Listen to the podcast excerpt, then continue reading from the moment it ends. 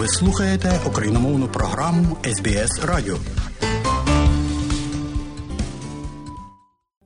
А далі, шановні друзі, у нашій україномовній радіопрограмі Вістки із рідних земель, з якими вас ознайомить сьогодні журналістка Людмила Павленко. Посольство України у Туреччині створило оперативний штаб, який збирає всю оперативну інформацію про постраждалих та зниклих унаслідок землетрусів. Вже надійшло понад 20 звернень про відсутність зв'язку із громадянами України. Про це повідомив надзвичайний та повноважний посол України в Туреччині Василь Боднар. Зараз дуже складно отримати достовірну інформацію з місць землетрусів, оскільки там триває масштабна пошукова рятувальна операція і дуже поганий зв'язок зв'язок. Отримати інформацію або подати заяву про зниклих можна, звернувшись на гарячу лінію Посольства України в Туреччині за номерами плюс 90539 550 9898 або на гарячу лінію Міністерства закордонних справ України плюс 380 44 238 1588. На південному сході Туреччини на території Сирії сталися кілька потужних землетрусів. Один з них магнітудою 7,7 бала. Президент Туреччини Реджеп Ердоган повідомив, що це був найпотужніший землетрус із 1939 року. Україна запропонувала Туреччині допомогу рятувальників. Президент Володимир Зеленський висловив співчуття та підтримку постраждалим. Дуже сумні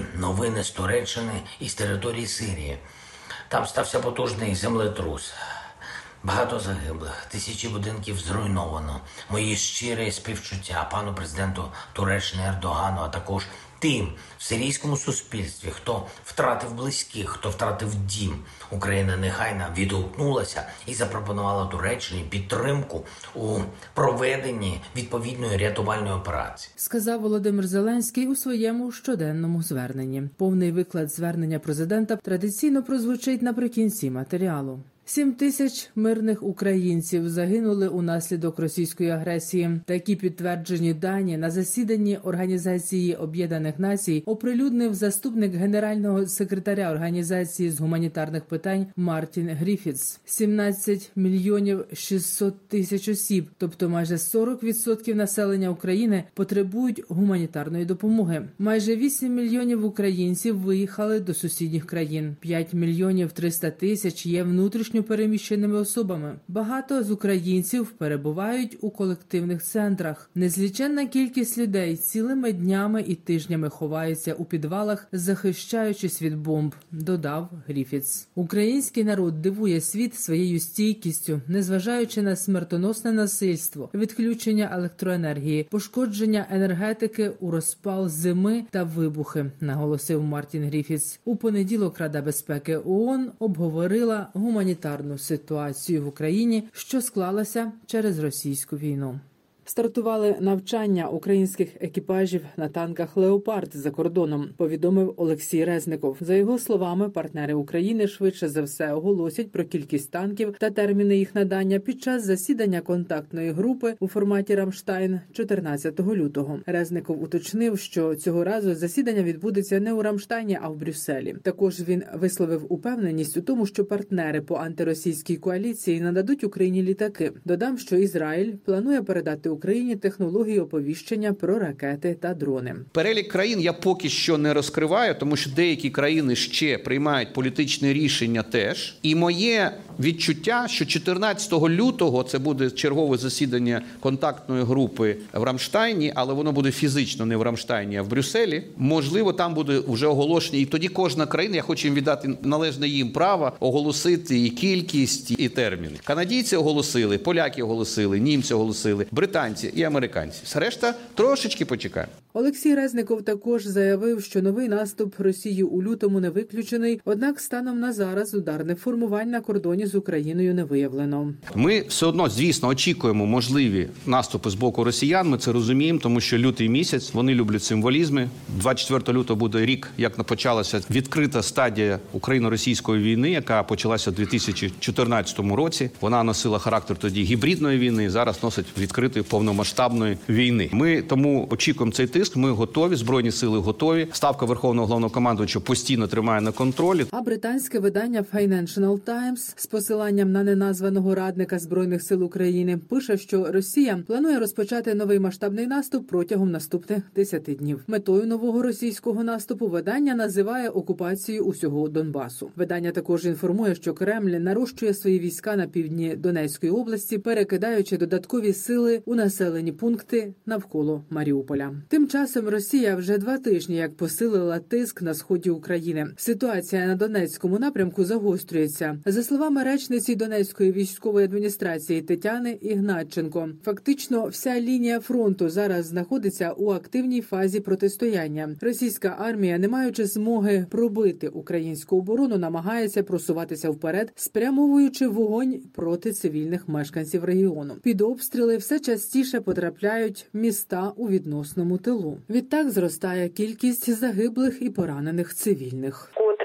Говорячи про те, що немає безпечних місць на Донеччині, закликаємо людей евакуюватися. Гарантувати безпеку, на жаль, в жодному населеному пункті Донецької області ніхто не може. Російська ж армія втрачає все більше своїх бійців. Лише за попередню добу збройні сили України ліквідували 870 російських окупантів. Від 24 лютого Росія у загарбницькій війні проти України вже втратила понад 132 тисячі своїх бійців. Якщо партнери України продовжать підтримку збройних сил України озброєнням, ця кількість продовжить зростати ще швидше. Сполучені Штати Америки днями оголосили про новий пакет американської військової допомоги для України, до якого зокрема увійшла нова ракета наземного базування з радіусом дії до 150 кілометрів. Про це заявив речник Пентагону бригадний генерал Пат Райдер на брифінгу у Вашингтоні. Саме ці боєприпаси дозволяють силам української оборони руйнувати систему постачання російської артилерії на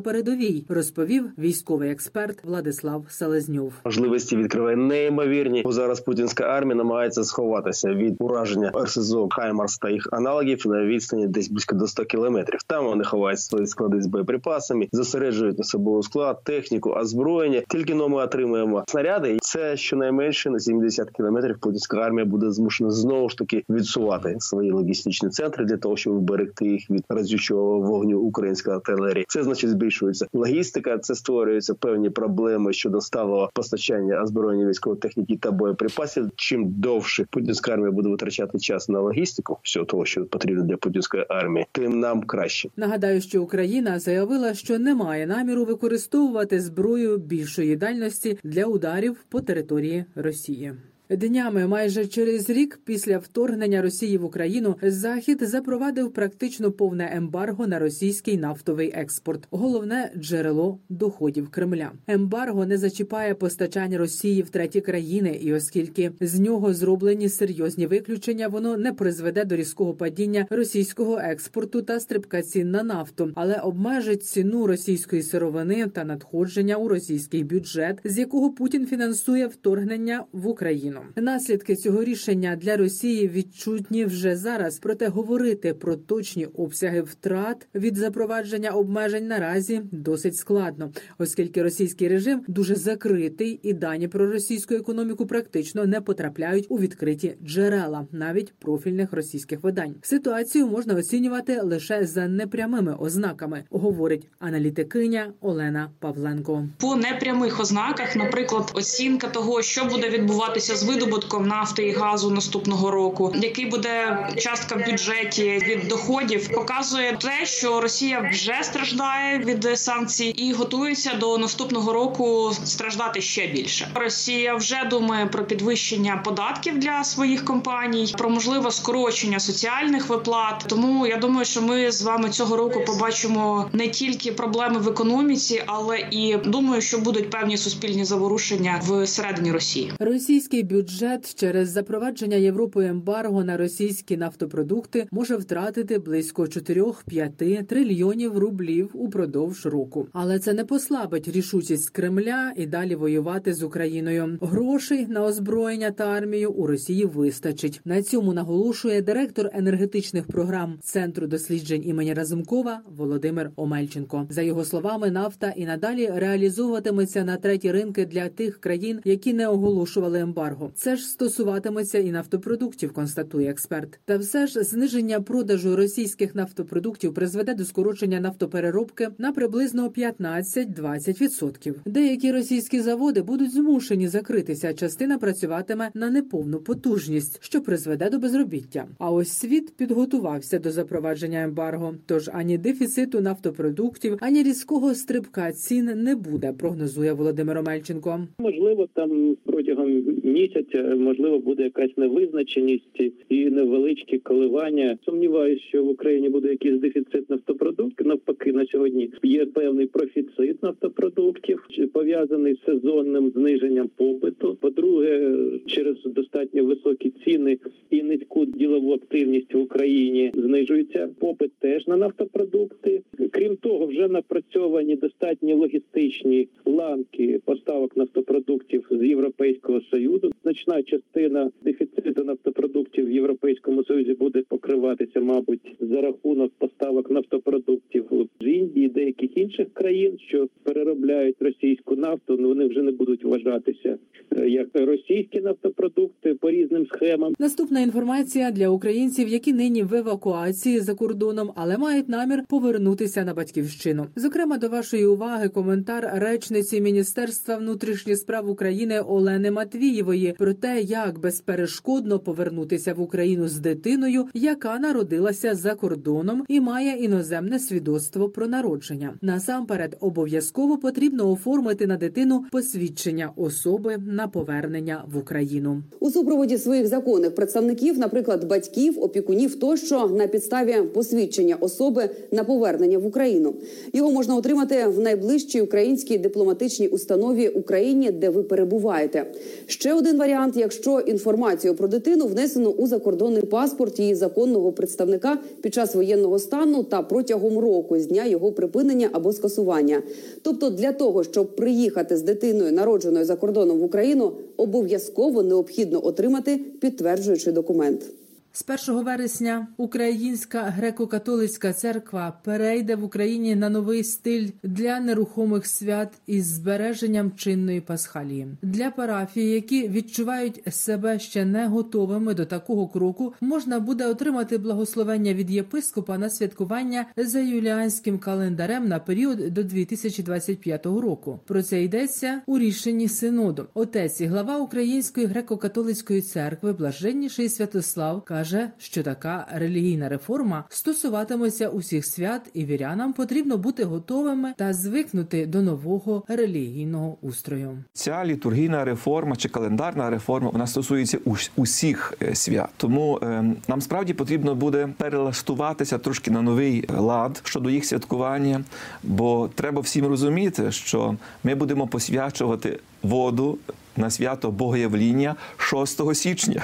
Далі прозвучить повний виклад щоденного звернення президента України Володимира Зеленського. Бажаю здоров'я, шановні українці. Сьогодні провів чергове засідання ставки. Багато питань ключове дії на передовій на Донеччині та інших напрямках. Особлива увага Бахмуту, нашому захисту, спробам окупанта оточити місто, зламати там оборону, протидіємо. Я дякую кожному воїну, який своєю стійкістю забезпечує протидію.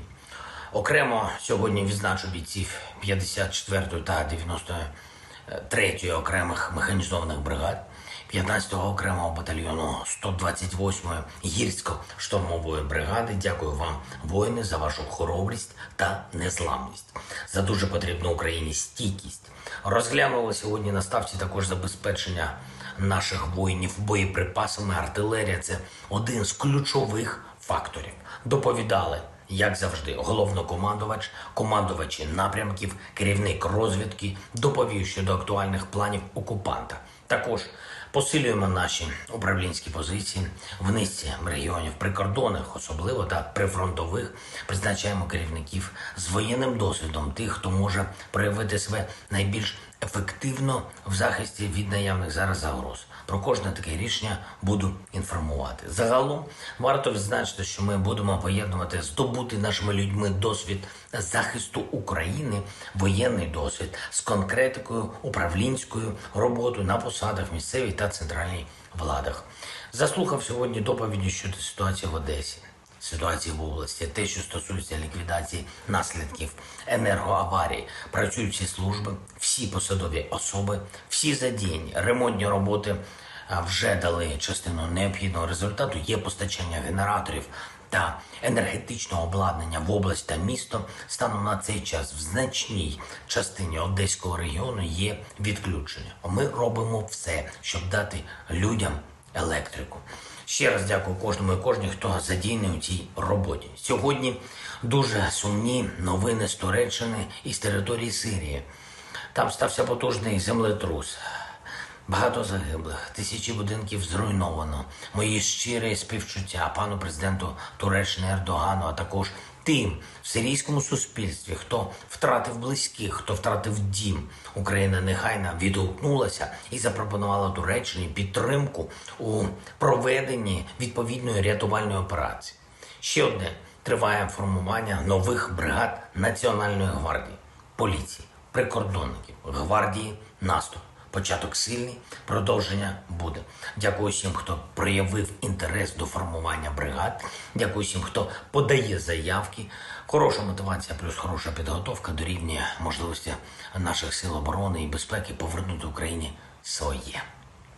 Слава усім, хто воює за Україну. Слава кожному і кожній, хто працює заради нашої держави. Слава усім, хто допомагає. Сьогодні, до речі, маємо дуже вагоме рішення від Норвегії. П'ятирічний пакет допомоги нашій державі. 75 мільярдів норвезьких крон. Це дуже дуже вагомий внесок у нашу перемогу, яку ми готуємо. Спільну перемогу усіх, хто дійсно цінує свободу та цінує життя. Дякую усім норвезцям та особисто пану прем'єр-міністру. Дякую усім нашим партнерам. Дякую вам, народи України. Слава Україні! Людмила Павленко для Радіо СБС. І далі нагадуємо, що україномовна програма Радіо СБС щодня подає вістки з рідних земель та огляд новин бюлетеня СБС Радіо. Заходьте на нашу веб-сторінку www.sbs.com.au і також на нашу сторінку у Фейсбуці. Ви можете слухати наші радіопрограми також і через мобільні додатки App і Google Play. Слухайте Радіо СБС сьогодні і завжди.